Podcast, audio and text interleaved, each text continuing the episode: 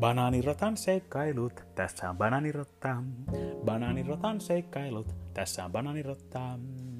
No niin, heipä hei, rakkaat mussukat, tussukat ja pikkupussukat. Täällä puhuu teidän oma rakas banaanirotta. On taas aika keskittyä siihen, mikä on olevaa ja tulevaa. Ja mennään aiheeseen tai ainakin sen viereen lepäämään. Istukaa alas, sillä minä olen nyt kuski paikalla ja väännän rattia, kun siltä tuntuu. Ja nyt tuntuu siltä. Edmund Halley tunnetaan parhaiten Hallen kometasta. Isaac Newtonin aikalaisena ja ystävänäkin hän eli tähtitieteellisen maailman ö, tähtihetkiä. Kuinka tähdet liikkuvat, magneettikentät maapallolla, mutta myös tilastotiede sai osansa ja myös henkivakuuttaminen. Hän oli monialainen, monialainen kaveri, jos joku.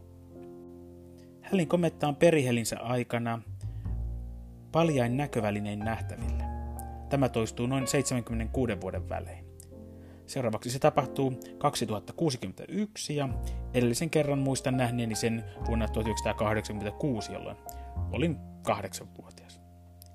Edmund Hallin viimeinen toive oli lasi viiniä. Sama toive oli yhdellä suomen kielen suurimmista tähdistä, Juhani Juise Leskisellä. Hän sanoi lanssimiehelle, anna viiniä ja kuoli. Banaanirotan seikkailut, tässä on banaanirotta. Banaanirotan seikkailut, tässä on banaanirotta. Hyvää joulua.